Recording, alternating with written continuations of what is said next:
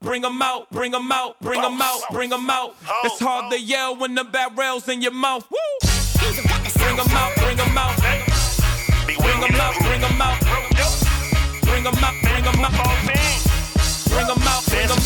Fiend, the championship run deep in our vein. The entertainment rolling real cause it's all in the game. To us, you know around the city doing it better than this. Just say look at this, you can look around who better than this. Nobody. Who your team, the Blazers, the Knicks, the Wizards, the Clippers, the Patriots, the Cowboy, Clippers, Tigers, the Chickens. USC, Gamecock, Shamrock, know what it is, man. Triple left a new podcast, just join the game plan. Bring 'em out, bring 'em out. Bring 'em out, bring 'em out. Welcome to the Fantasy Football Fiend Podcast with your hosts Zay, Young Vander, and Bro Joe. Hello and welcome back to the Fantasy Football Fiend Podcast. I hope you guys enjoyed your Easter weekend. Got as much chocolate Easter eggs and bunnies and all that kind of good stuff that you can stand. Obviously, we're going to make sure that you get your week started out right. We are inching closer and closer to this year's draft. I believe we got a little less or right at about two weeks uh, for this year's draft. So the main topics on today's show will be the draft. We'll kind of give a little bit of a prognosis of where uh, several of those people may go as far as within the first, second, third round, things of that nature, and kind of go from there. Obviously, we have the news and we bring back an oldie but goodie. Rapid Fire 10. So, as always, I'm your favorite fantasy football fiend, Zay, and I got my main man with me, Young Vander. Holla at the people, Young Vander. Fantasy Fiends, what's going on out there? And the rookie extraordinaire, Bro Joe. Holla at the people, Bro Joe. What's going on, Fantasy Fiend family? All right, so let's hop right on into it with your news.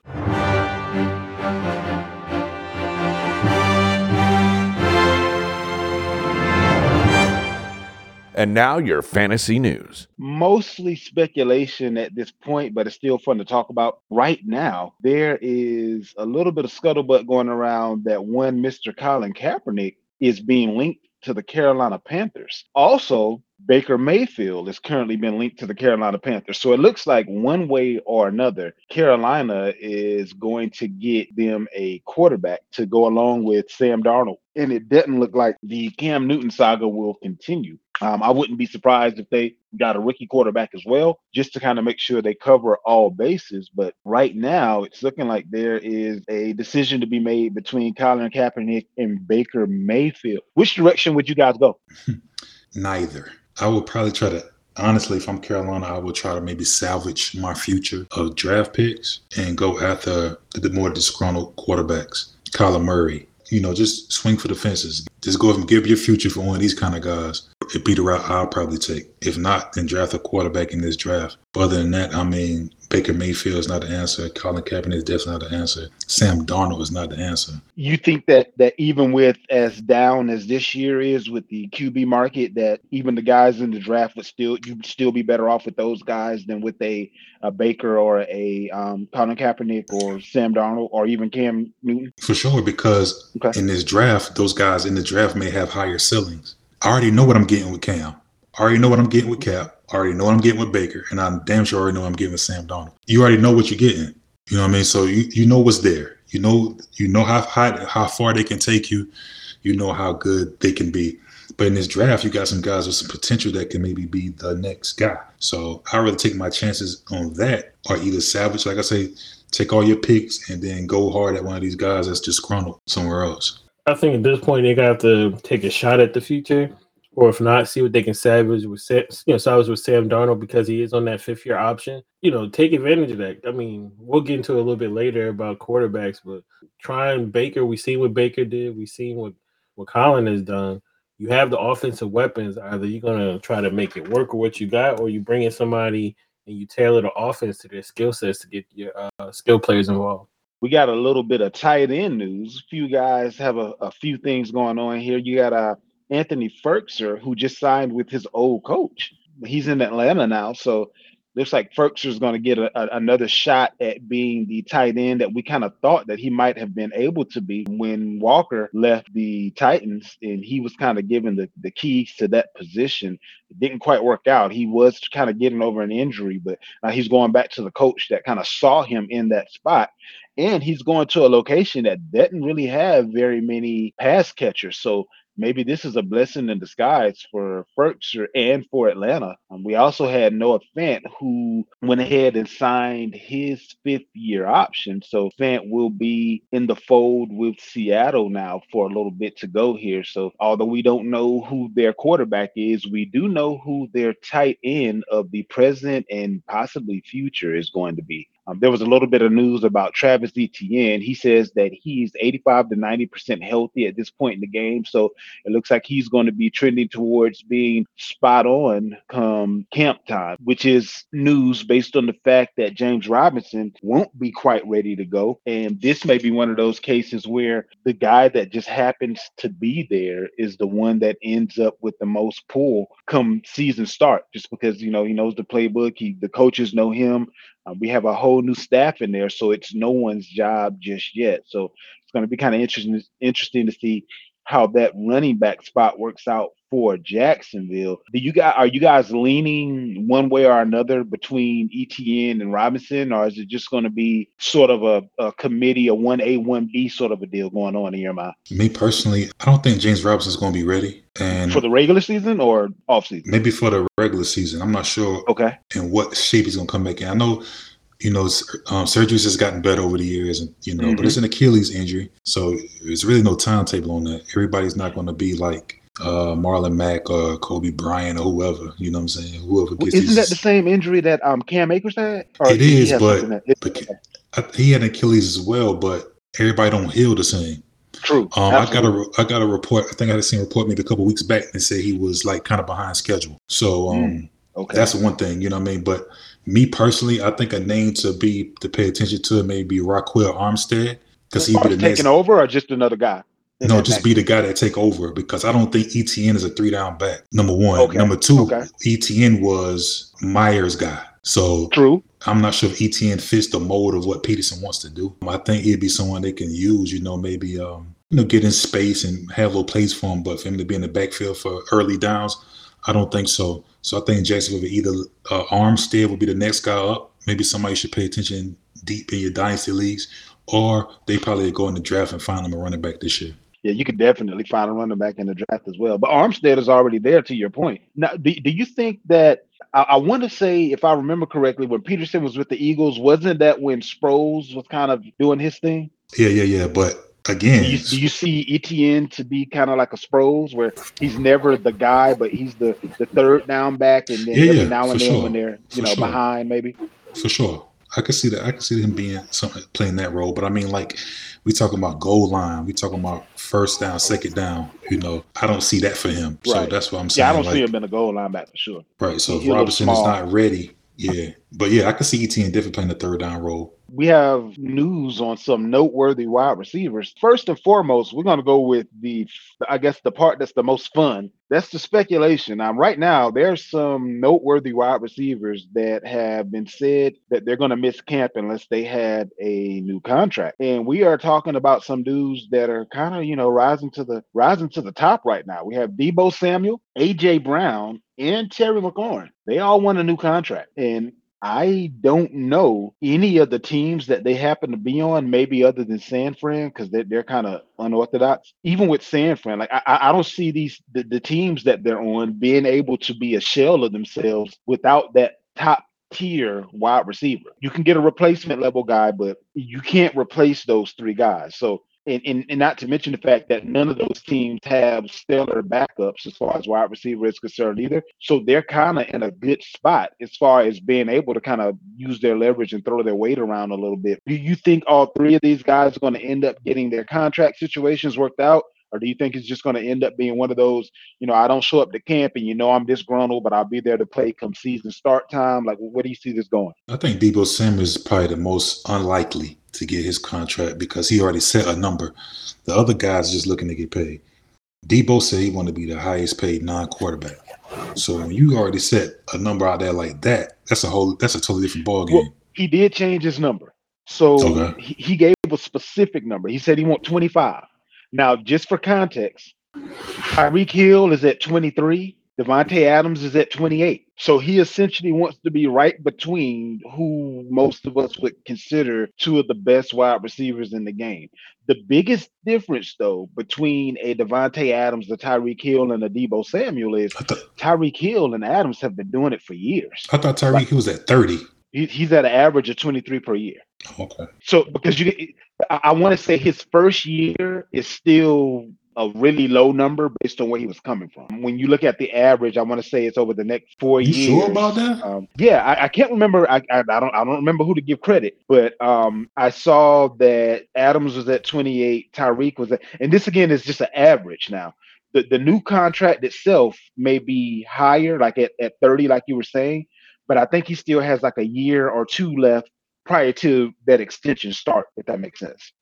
Okay. But yeah, he but Yeah. they're definitely getting paid, and he kind of wants to be it, it, right up nah, there with those guys. Nah, because I'm looking at this this list and it says Tyreek is an average of 30, Adams 28, D Hop 27, and Stefon Diggs now at 24. But that that's what that's his extension only though. If you look at the, I want to say he had a year or maybe two, no, was it one year left he had on his contract? And it was a low ball number. That's the only reason the averages end up being a, a little bit funky in there. Well, if he want to be at 25, he's still gonna land that land between like a D Hop and a Stefon Diggs. He he wants to be the upper echelon of receivers. But even with those guys, everyone else that we're naming is people that did it for years. Deebo's only had one outlier year. That was this past year. He had pretty good seasons when on the field as far Mhm. as production is concerned before, but you can't stay hurt that often, have one outlier year, and then want to get paid like the Tyreeks, the Adams, and the Hopkins of the world. Yeah, I Um, think he, I think it's my humble opinion. yeah. DJ Moore just got paid. Mike Williams just got paid. Chris Godwin just got paid, and all those guys. Are, just got paid. and all those guys are sitting. Uh, Chris Kirk's at 18, but all those guys are sitting at, at 20. So if he think he getting 25, I think it's a little reach. So again, he's the one that's probably more un, unlikely to get the money he's searching for. I think.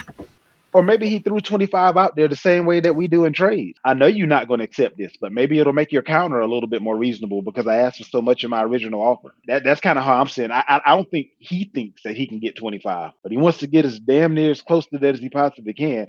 And it also gives other teams that may be willing to jump, that may be willing to pay him that 25 because you threw that number out there. It'll give him a little bit of standing with other teams should he be traded. Can't say they didn't know, you know, what he said he wanted. He may be willing to give the 49ers a little bit of a discount, but he didn't already put it out there what he said he wanted. So this is going to end up being a very interesting offseason. NFL is kind of turning into the NBA. Like people are not playing about their money. Like it used to be a, oh well, let me just play my contract. Oh, let me just, you know, shut up and play ball. Nah. Yeah. now they're like, nah, I- I'm gonna call your bluff. You need me as much as I need you. This is definitely it really turned into a players thing. You know, the owners used to have the the strong arm, the which they still do. You know, as far as franchise tagging and things of that nature. But now they're they kind of letting these guys do what they want. Another thing kind of remind me of the Le'Veon Bell situation years ago when he was going up for contract because you know. A guy like Deebo who runs the ball and catches the ball, and they want to get paid a I little yeah. extra due Mhm. to their skill set. Their same usage. thing, same thing like with Jimmy Graham when he was trying to get paid like a wide receiver. Mike You know I Gesicki's mean? trying to get paid like a slot receiver right now. Yeah, so Very interesting. To your point, people want to get paid for the work they do, not the label that you put on them. So if I have to do two jobs, it doesn't matter what other wide receivers are getting paid. I need to get paid like I'm a part-time running back and a full-time receiver. Or shit, half and half for Deebo. I mean, you, you might play running back more than he plays wide receiver. Okay, let me play devil's advocate. Because you play running back, that makes you more likely to get hurt, which makes you less likely to be around, which makes it less likely that I'm going to pay you because hey, running backs don't get paid. Right. He definitely don't want to be paid like a running back. Tell you that. So- So, uh, unlike that tight end wide receiver combination, that wide receiver running back combination may actually be a deterrent from you getting paid if you think about it. Yeah, I think I think they'll find a way to get him close to that number. But I, am more curious if if the incentive part of it. Cause I think a lot of it's going to come into incentives based on how many Mm, games played yeah. and injuries. I can see that. Are you going to take a deal point. that's that's heavily based on that? Because to Vantage point out how much Christian Kirk made, are you going to be willing to take that little, like you know, a little bit lesser, like you know, as far as annually, and then have the rest tacked on in incentives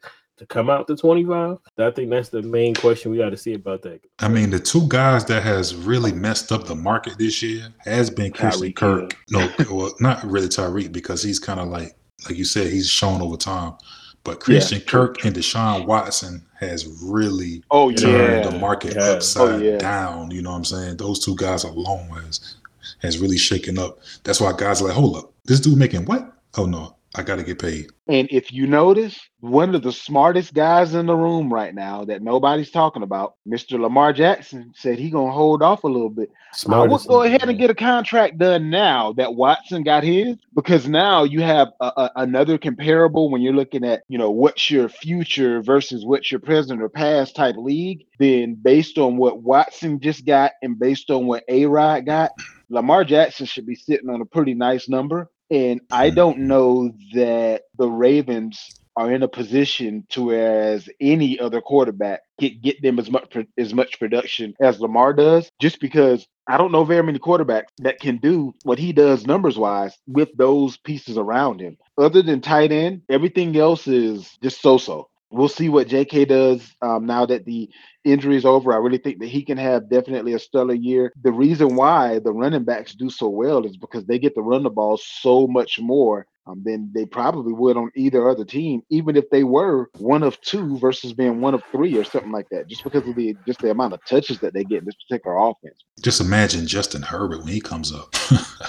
Because Oh, you yeah. understand the number oh, just Oh, keeps yeah. rising, rising. And, and those guys, are- you know, those young guys are coming up next. You know what I'm saying? So Man, Joe Burrow, Look, I'm about to say Joe Burrow. He he's already been to a Super Bowl. I mean, like Herbert, he shows the promise, but. Burrow has already gotten you to the promised land. Like yeah, you didn't it's about to quite cross over. silly. But you made it to the promised land. So I mean, but and then you also got to think too, the, the the salary cap is going to continue to increase every unless we, God forbid, have something else. COVID is the only thing that has in the history of the modern NFL kept the money from going up. Think about that for a second. Like like every year the money has gone up in the modern NFL other than the two COVID years and that's because there, there were no fans. You couldn't come to a damn game. So a lot of their money, you know, was affected. I I can see some outrageous numbers kind of coming into play. And it's going to take a few players from other positions as well to kind of reset their market. It's a lot easier for a quarterback to say, well, hell, if you don't pay me, I'm going to sit out and for you to panic versus I can go get somebody off the street to play running back and fill in for you until you decide you want to get paid again. Or, you know, other positions like corner or like when you got Bill Belichick pulling people like Butler and JC Jackson off, off of the off of bagging groceries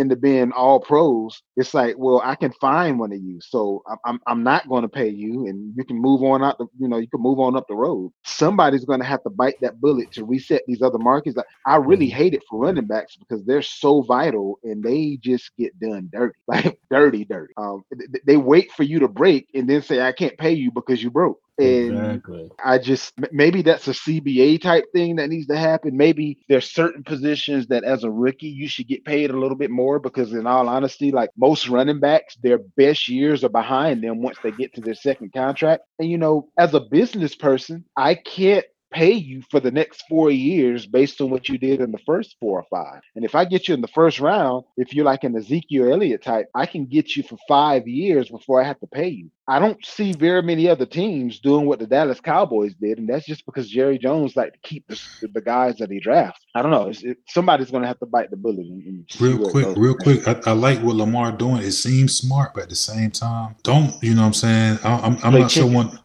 Yeah, like be be mindful because the type of football that he plays, man, go ahead and get your money, man.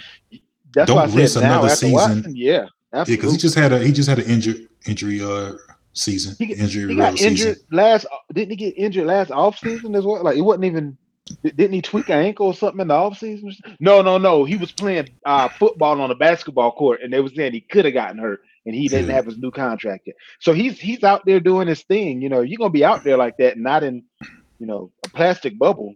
You better put something on paper, like at least Yeah, get I'd a one rather, year I'd rather go ahead and get paid now because think about it. Like if he goes out there and get hurt again, Mhm. the number goes down now, and then they can franchise tag you for two more years. Yep. And by that time, you're not you're not running that same speed no more, and your your game is built off athleticism, and now that has dwindled. So you become someone of old. You, you're the old you're the old Cunningham now. You know what I'm saying? The, the Minnesota Viking Randall Cunningham. You know what I'm saying? Looking for a Randy Moss now, like because your your legs are not the same. So don't just go ahead and get your money, man. I, I just say go ahead and put yourself in between. Go ahead and negotiate somewhere between, like a Mahomes. Maybe get a little bit between the Mahomes, Between Mahomes and, a, and a, yeah, just somewhere. Put me somewhere in there. You know what I'm saying? Fully guarantee me, I'm cool. Maybe like, what's that about forty? Probably about 40. For- well, Ro- Ro- Rodgers is actually the highest paid right now at 50. Okay, so let me see something. So it's about what forty?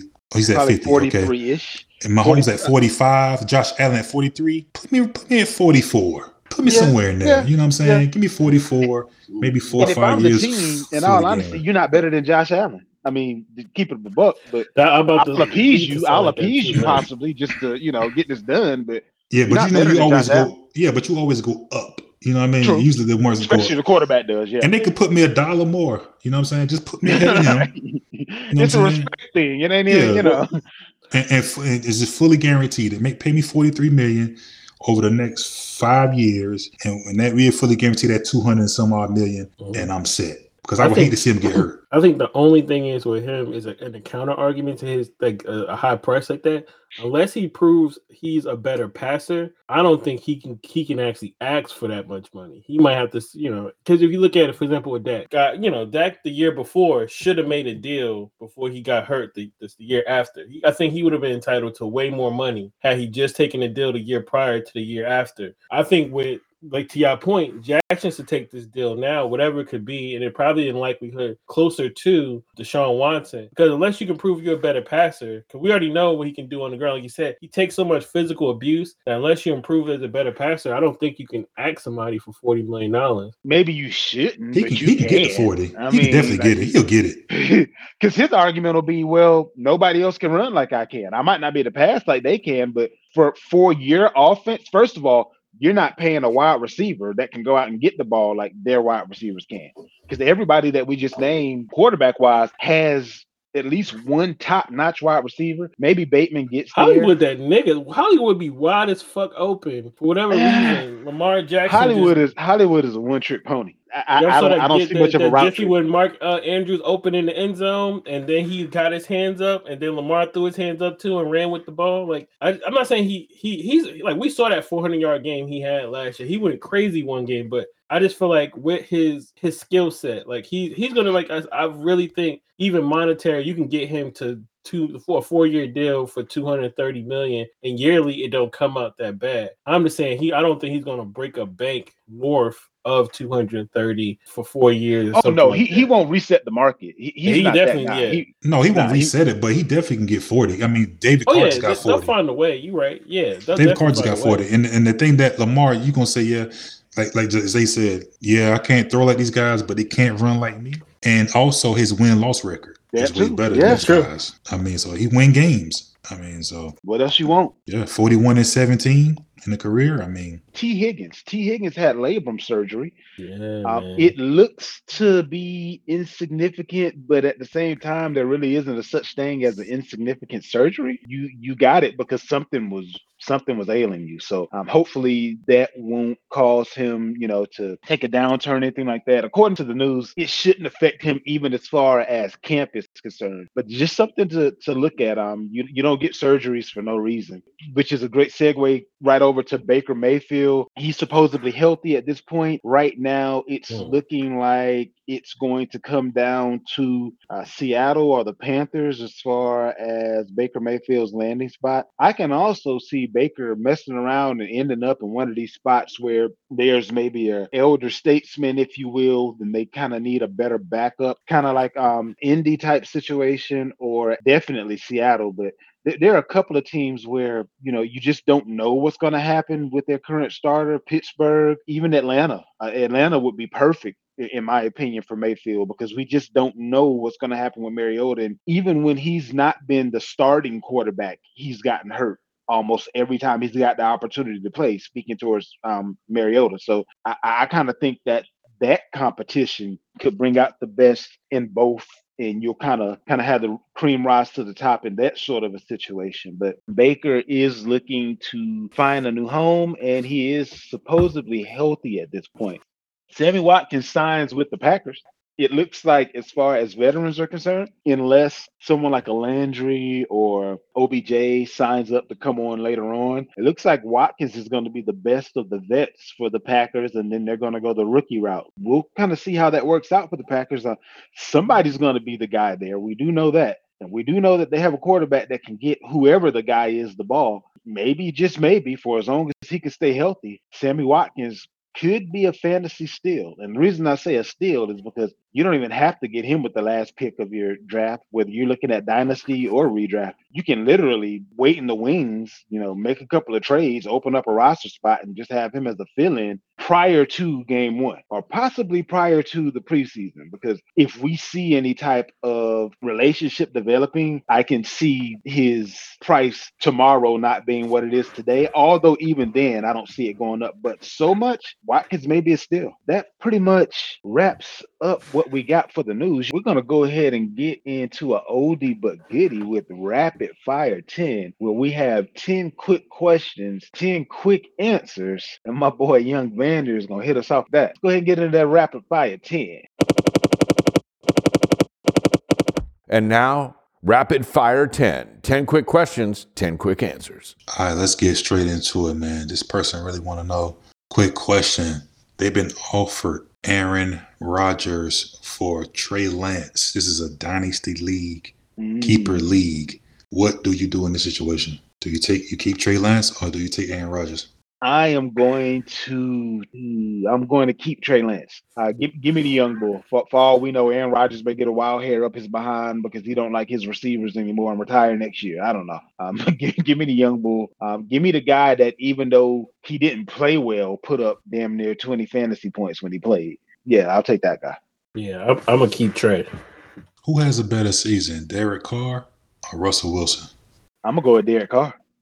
God, wow, we agreed a lot today. I, I agree. I think Dan Carr is going to do what he got to do. Everything, the writing's on the wall. I think this last piece is all you need to know.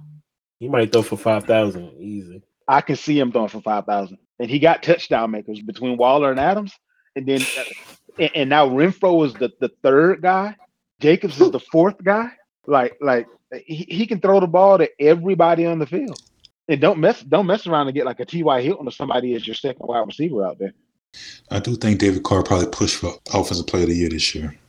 I can see it. Speaking of David Carr, this person has a chance. They have David Carr, but they've been offered a trade in their draft. I guess there's a first, but the idea with the first is to take Malik Willis. So do you give up a chance of No. David Carr to No. go up and take a Malik Willis in a league? Oh, so no. this is the time I get to use one of those sayings that I like to say all the time: "A bird in the hand is worth two in the bush."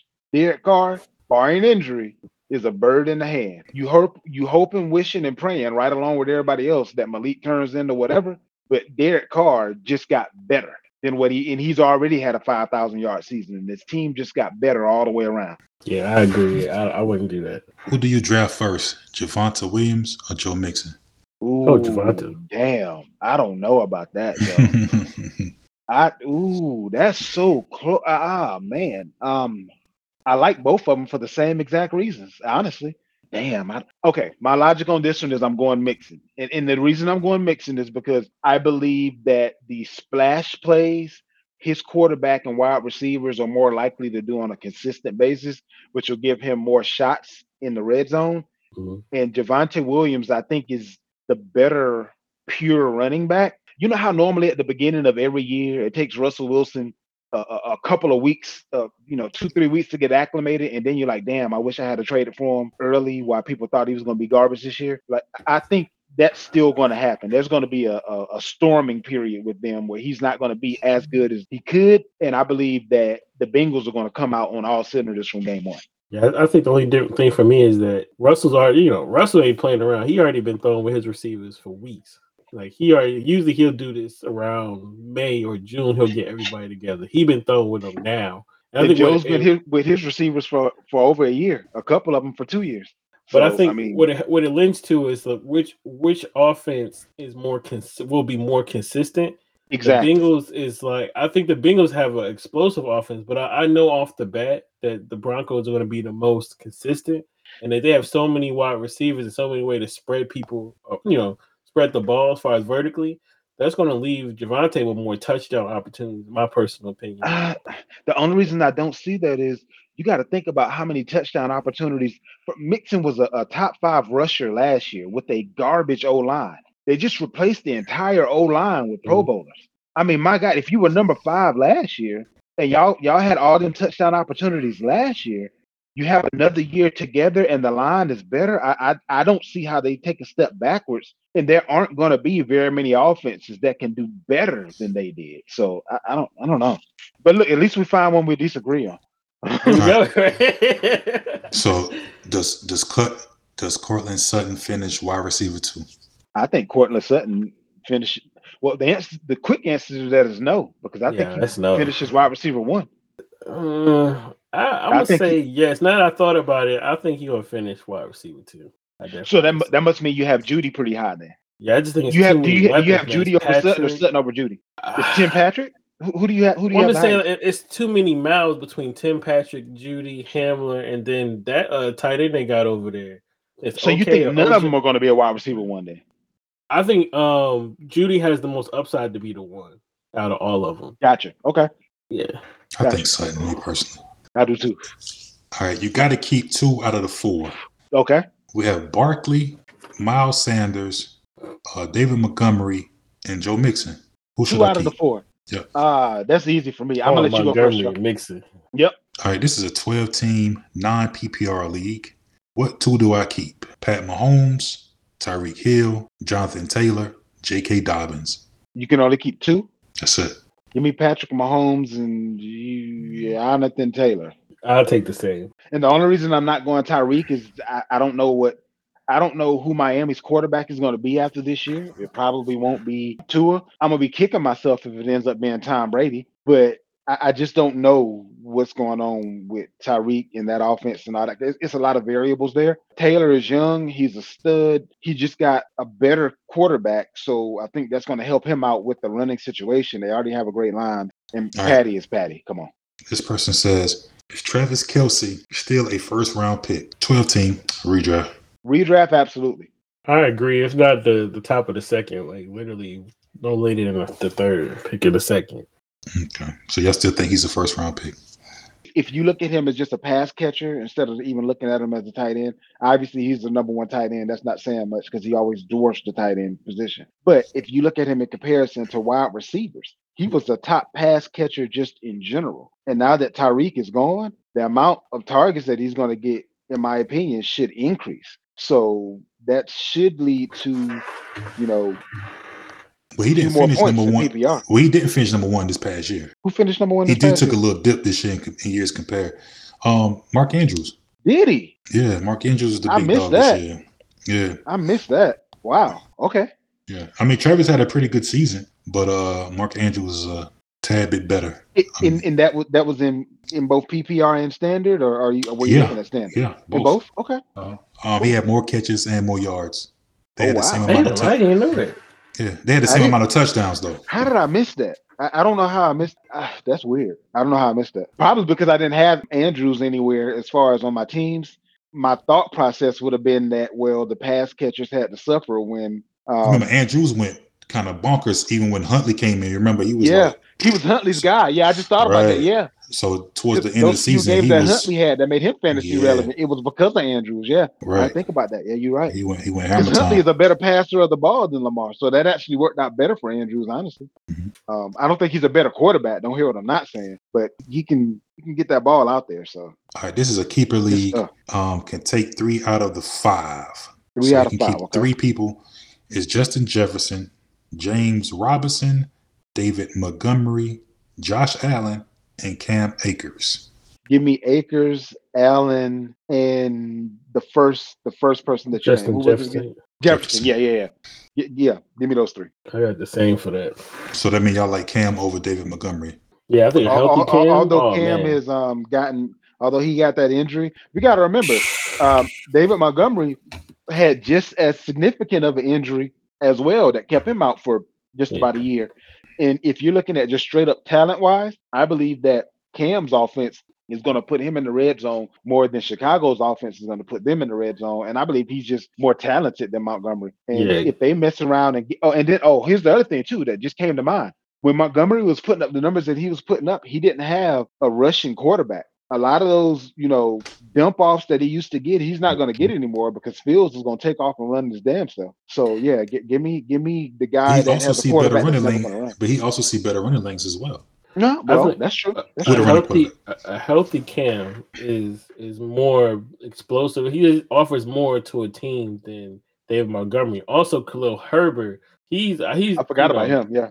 He about the he he to me obviously he doesn't have the, the same skill set as Cohen as far as like when he was healthy at his best, but he's definitely going to challenge Montgomery this year. It's no question. Um, he's going to challenge him this year. Montgomery's a Yeah. great back. I love him. I, I think he's a phenomenal back. He was a great replacement for Forte, but Akers is he's a specimen. Definitely get busy. And we got to keep in mind it's a new coaching staff there. So if you look at Khalil at his best and Montgomery at his best, it could mess around and end up being a one A one B situation. And Montgomery might not necessarily be that heads and shoulders above guy anymore. We know Cam is the best in his backfield. All right, last but not least is kind of a two part question. Do you take the 2022 11th pick for Travis T, uh, Etienne? The, which, which pick was that again? I'm sorry. The 11th in the first Yep. pick, in the first round. I'll take that. The 11th in the first round for Etienne. Hmm. So okay, so the question that I have to ask myself, if if I'm making that type of a move, who do I expect to be there that may have his talent level, understanding that anybody can get injured, barring injury again. Who may be there at number 11 that I can definitively say is better than Etienne? And for me, in a PPR league, unless you're hurting at wide receiver, this might be the year to make that trade. But if if you need running backs, I would- keep Etienne because I don't know for sure that any of the running backs that'll be at the back end of the first have more talent than him. Maybe as much, but I don't know if they have more talent than. him. Yeah, I, I think off of value alone, I would probably consider it. Considering, like you said, if you were, if, like, like to your exact point, if you need a wide receiver, I definitely will pull the trigger on that because at 11th there will be value. But I think with Etienne, I think this year he's going to be good, but I think his best year is going to be year three. He's going to be, I think he's going to be a phenomenal player. But if I need a wide receiver, I'm definitely taking that. And the second part of that question is they've been offered a 2023 first round pick for David Carr. Oh no, I ain't taking that. No, Car, Car about to go no, crazy. uh-uh. You can't even touch the quarterback nowadays. Carr might be a quarterback for the next 10 years. And he's going to be a stud for minimally the next four while while Adams is there. All right, so that concludes our rapid fire 10. Rapid fire 10. I miss hearing it.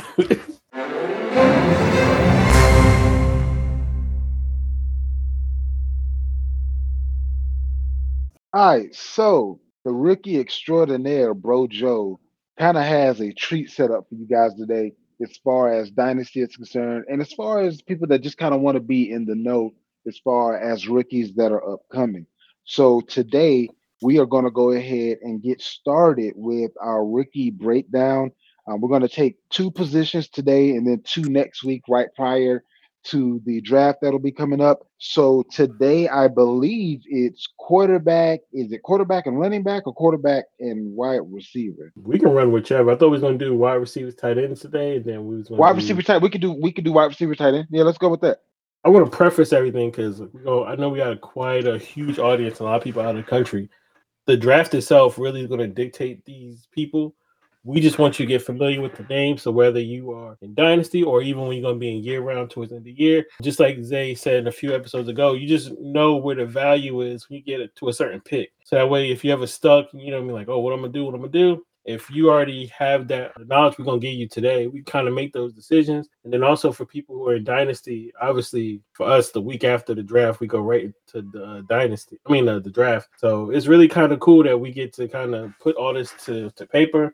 Also, too, I always like to point out, especially with wide receivers, it's so simple. Like I hit on wide receivers a lot more frequently, but it's the easiest position to look at. So don't look at it like anything I'm doing is out of the ordinary. I'll literally look at YouTube. And because we all watch football so much, we know what these routes look like. We know what a savvy route runner looks like. We know what separation looks like. Don't look at the competition. Don't I don't look at like the score or the DB. I'm looking at the player himself. Same thing as the tight end. So wide receiver this year, starting it off, is one of those crops. And I've said it um, before. 2016, we had a crazy turnout with like Mike Evans, Cooks was in that draft. I forgot it was so many good wide receivers in the 2016 draft. And I feel like I'm leaving out some. It's huge names, I, I'm gonna feel so bad. But if y'all look up the 2016 draft, there was tons of talent, and I think this year is the same thing.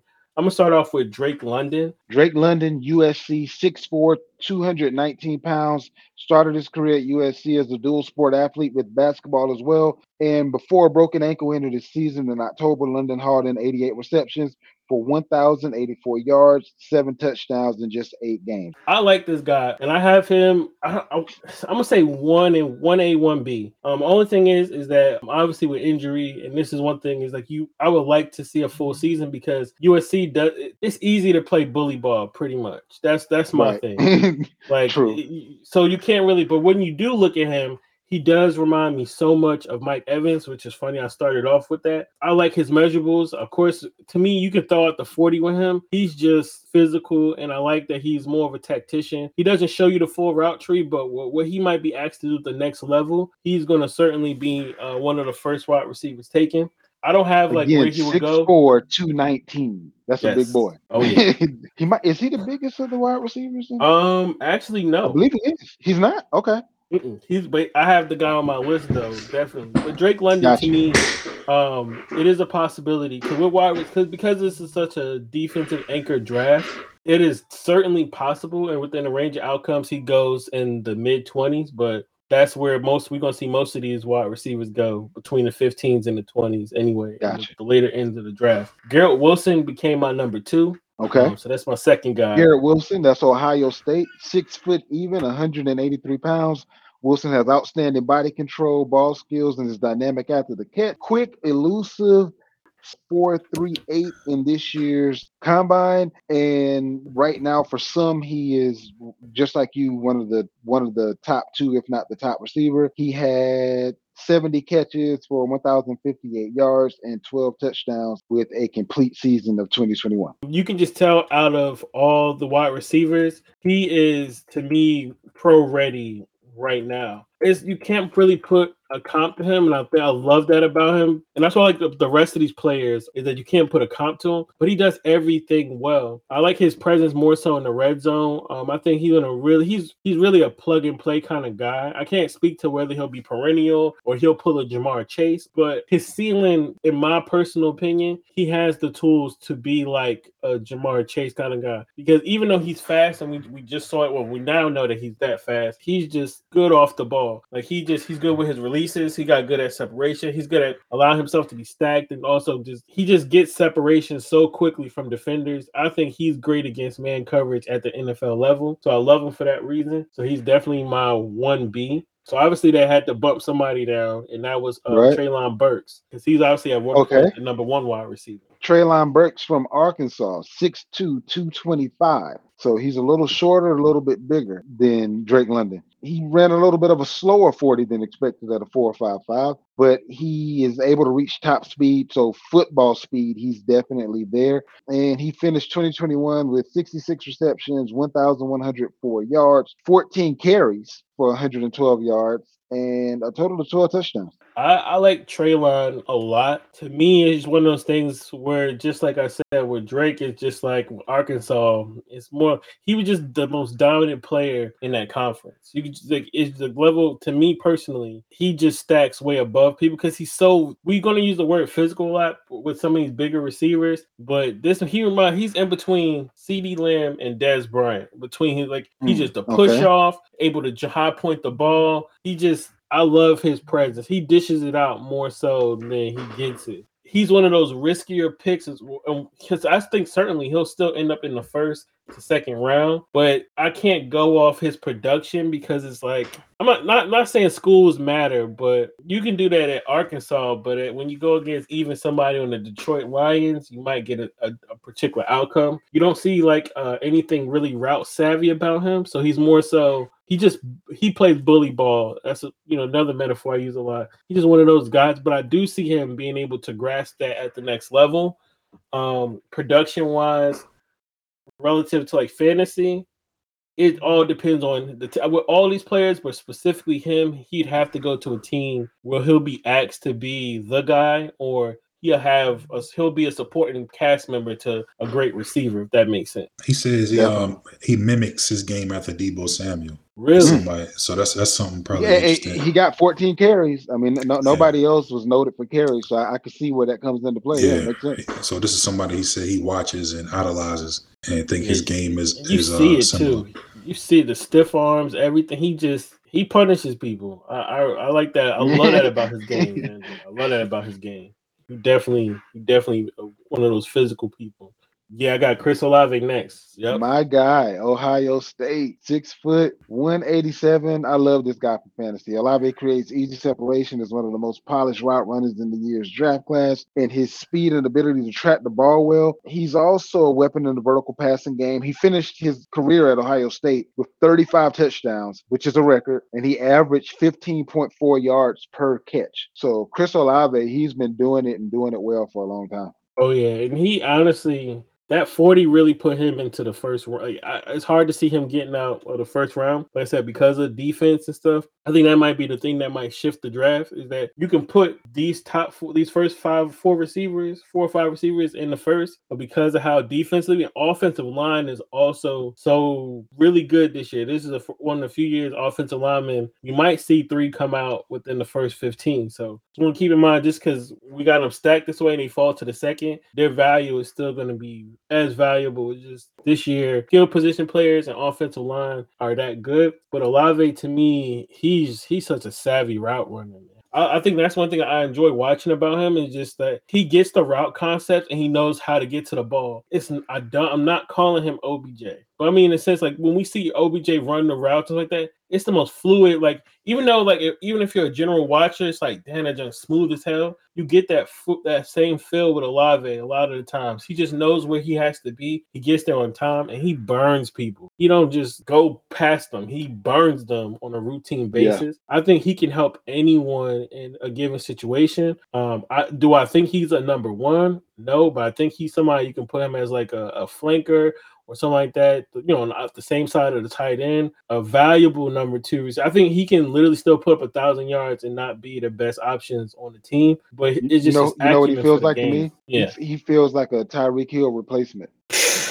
he does. I don't know if he'll be there at 29 because it, he just he's really he's like Ohio. I don't know what it is. They just y'all knocking out these wide receivers, man. They they coming in ready to the NFL. Yeah, fact. So I definitely Don't like don't him. don't the Chiefs have more than one first round pick? Yeah, but um, I think the next guy we're going to talk about might go to the Chiefs, if not the one after that. Who you got up next, Joe? I have Calvin Austin up next. Memphis. Yeah, he's he's a shorter guy, 5'8", 170. So he's a little, you know, a little, light in the draws. 5'8", 170, Calvin Austin the third. What you got on him? Yeah, Calvin Again, Austin. Memphis running back. Yeah, all he stood out to me a lot. After I ain't gonna lie, honestly, after the combine, but even too when I was looking at like the stats like towards the end of the year, um, he had 74 receptions for 1149 yards and eight touchdowns. So this kid is a clear burner. Like that's we use the how can I articulate? Because if like it's it's hard to explain how crazy it is. Like we look at level of talent, but he plays so well above the level of talent he played. You can he could have went to any school, and I think he would have similar production. Thing is, because he's only asked to do so many things, he's a deep threat. Obviously, go routes, uh, deep post. He really just that's all I've seen him do to uh, yeah, I would like to know more about his route tree. Obviously, the speed speaks for itself at a 4-3-2. You know what you're asking this guy to do. Like you would ask a Henry Ruggs, a Tyreek, like you just alluded to, any these other fast DeSean Jacksons of the world. You know what you're asking this guy to do. And I think for that reason, like because of uh, where he stacks against these other receivers, he's someone that's going to go to a 29 where the Kansas City currently uh, sits, or someone in the middle of the second uh, round of the draft, or maybe I don't see him slip into the third. So he's going to have to go in the second, and he's going to fit very well. His skill set, he can do it all. He can do the end arounds, the running back, like you said, in the backfield. He's definitely one of those one trick ponies, so to speak, in a good way, where he's going to take the top off a defense for sure, for sure. So that's going to lead me to my next guy uh, coming out of Penn State is uh, Jahan Dotson from Penn State. Jahan Dotson, Penn State, uh, 5'11, 178.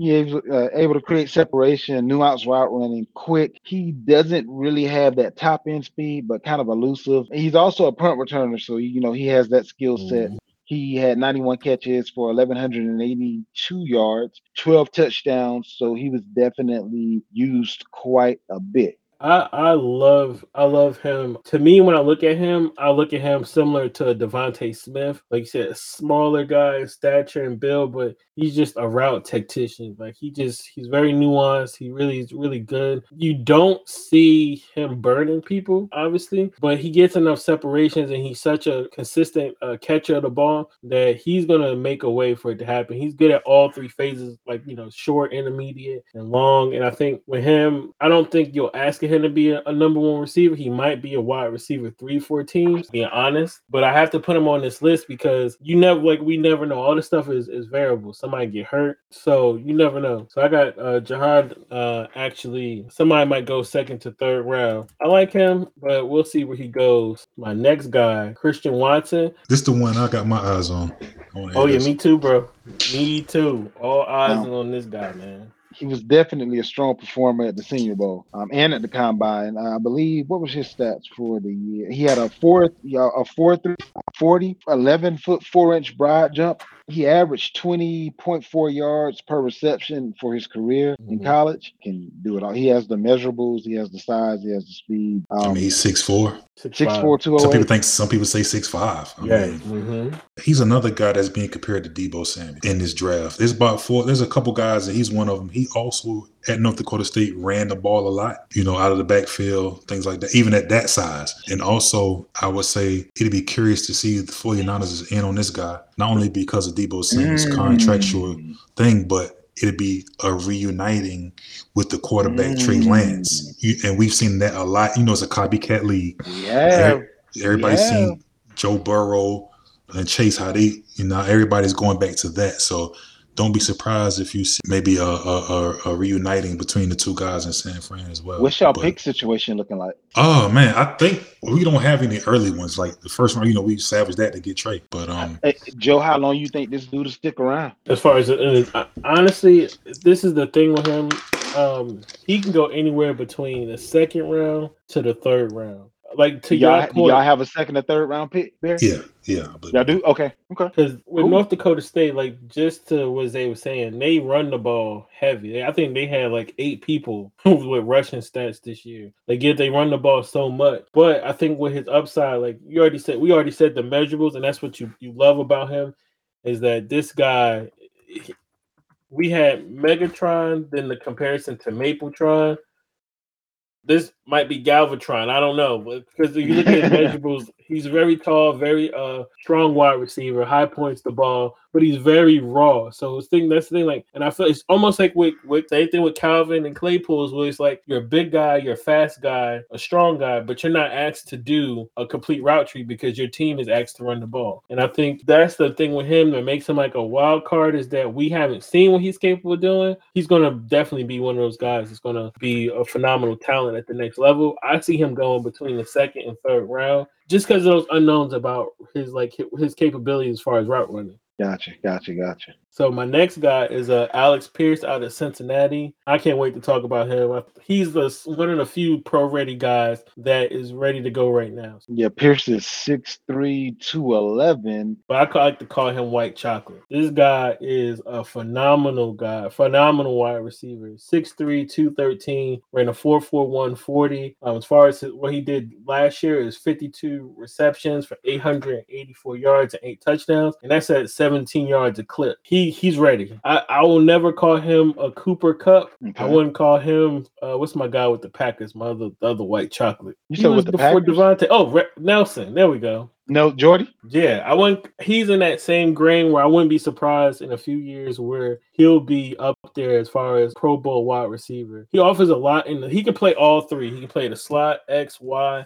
and I think he's gonna be a valuable player at the next level. I see him sneaking into the first round because of his skill set, but if not early second, team like the Packers really stood out. Somebody that'd be a, a guy that can step in and really possibly be their number one wide receiver. I, I think he's that that ready, pro ready to excel at the next level. And then my little two notables is going to be uh, Tyquan Thornton and George uh, Pickens, obviously from Georgia. Real quick, Tyquan was the guy. Thornton, you got mm-hmm. six two one eighty one out of Baylor. Tyquan, uh, he was the guy who ran the fastest 40 at the 428. Like you said, 6'3, 218. His last year he did uh 62 receptions for 948 yards and 10 touchdowns. He's an explosive, you like utilitarian. Like you can use him in so many different ways. He's just he he just has a knack for the end zone. He's very he he does everything well. His skill set is it ranges very well. And I don't like to keep putting people in the boxes, but we use Deebo early in comparison. I think this is the closest, more closer to Deebo, where he could do it all: run in the backfield, catch outside.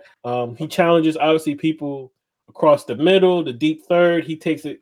You can just spread him anywhere. Like where we thought Vis- Viska Shenault would be really good at the next level, mm-hmm. he has that same upside. And quickly, I just want everybody to know he's already met with the Broncos and the Packers. So that really goes to show okay. you low key people are like on this kid. So I wouldn't be surprised if he goes between the second and third round. He may slip to the fourth, but like I like this, like we said early to start the show, don't we gotta see where they go to then take the next step of evaluation. We just giving you guys some names and ideas who to look for for when we go back and touch on who these guys are. So, net, lastly, we have uh, George Pickens as a notable. With George Pickens out of Georgia, 6'3, 195. His best season was actually his true freshman season when he hauled in 49 receptions for 727 yards and eight touchdowns. That was in 2019. He missed most of his past season with torn ACL, uh, but he definitely has great hands, um, excellent body control. Ended up with an unfortunate injury, but that may kind of put him in a situation where he goes to a better team. So he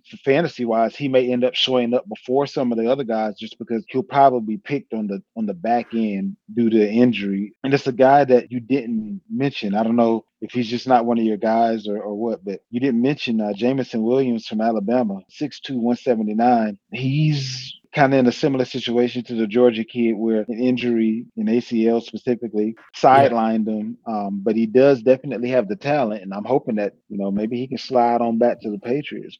Oh yeah, and just to touch on Williams a little bit because I like Williams, and when you look at Williams, even NFL is going to rate him as far as next gen stats really high. So they're just they're pretty much saying that he's like one of those dudes. My thing with Jameson Williams is similar to how I felt about Ruggs, where it's like mm, I don't really think that it's you. It's just product. It's just how the offense just flow to you. Because you saw like gotcha. Rugs, Ruggs just went crazy, had all these yards and all this stuff, and then at the next level we saw saw him take a while to acclimate. I think in a pro style offense, when you ask Jameson to do a little bit more, I don't think he'll catch on, you know, year one to give anyone any significant value. But it's not to say he's a bad wide receiver. I think he's where he needs to be. I saw like him getting better and working out and stuff like that. I think he will be somebody that will likely be ready week one. If not, he might miss a few weeks. But I love James though. I can't get it twisted. I like James Jameson, but relative to um, what we know now, I just wanted to make sure we give guys that are closer to healthy um, first I look.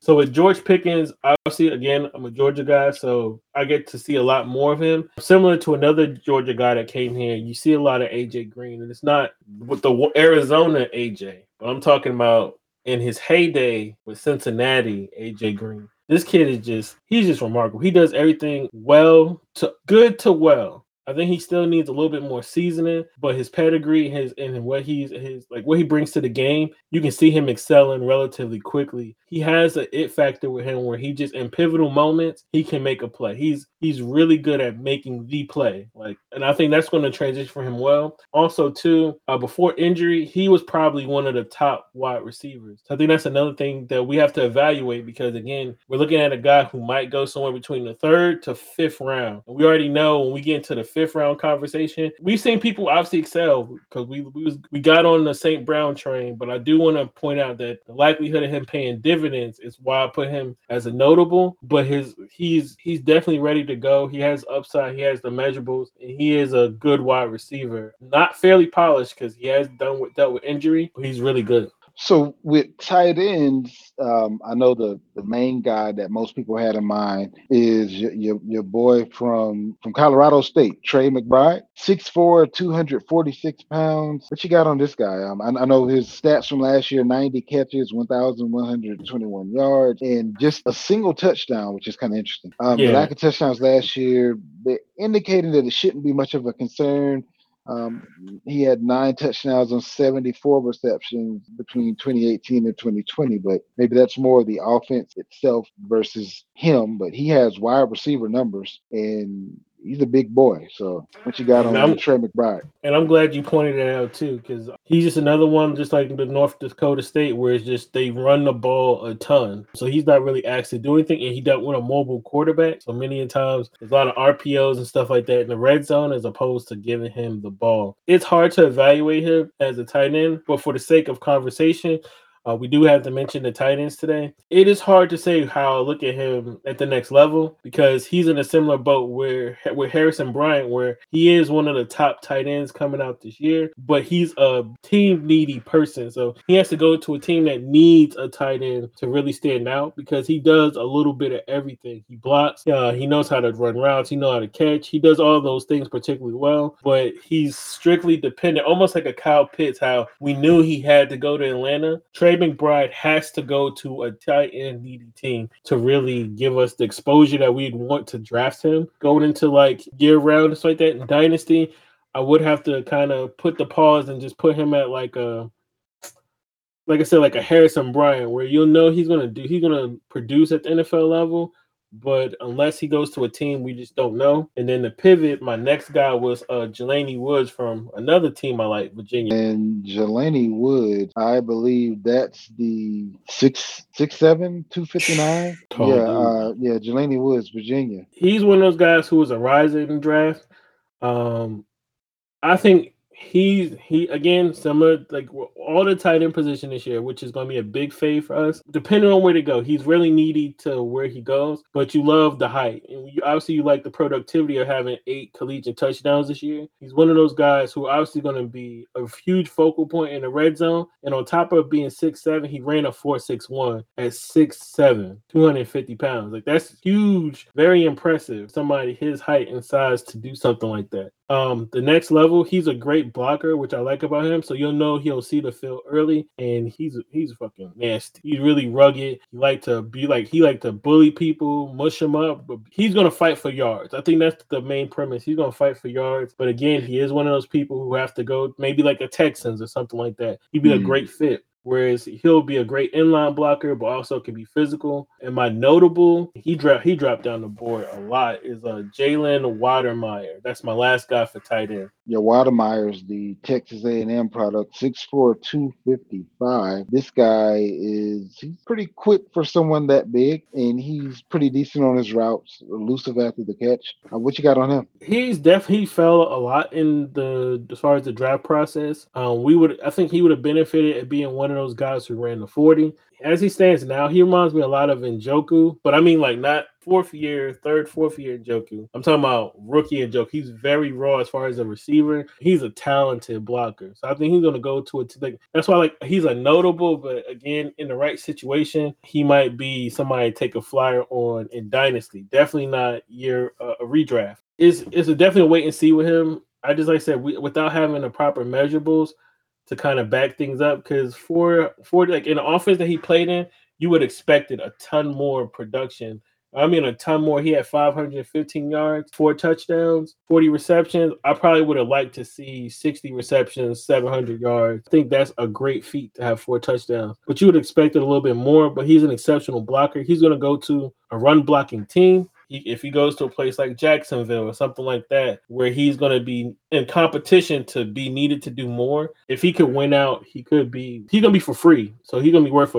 right, right. in the draft. And but, one guy that that I just want to kind of throw out there that's kind of on the radar, and I would probably butcher his last name, the young bull from UCLA, uh, Dulcich. Uh, I've heard a lot about him.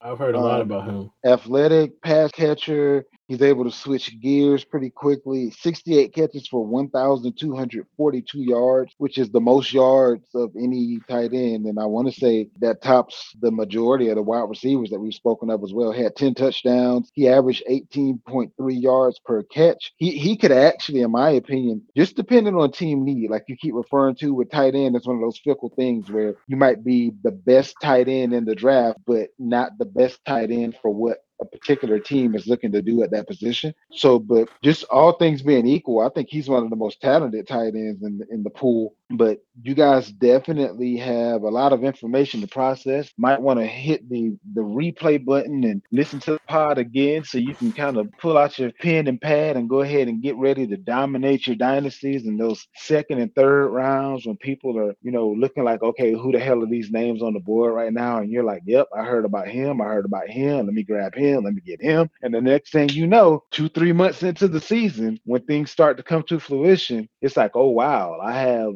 several trade commodities on my bench that I can go do, put together whatever kind of package I want to. And I didn't even realize that just simply gathering those later picks and kind of having an idea of what I'm doing could be this fruitful. But that's why we're here. We're here to make sure that you guys make the best of the offseason. We'll be back to you on next Monday. We're going to talk about the quarterback and running back that are in this year's draft. And that'll lead us right into draft weekend, if I'm not mistaken. For those that don't have quickest turnaround on your dynasty leagues.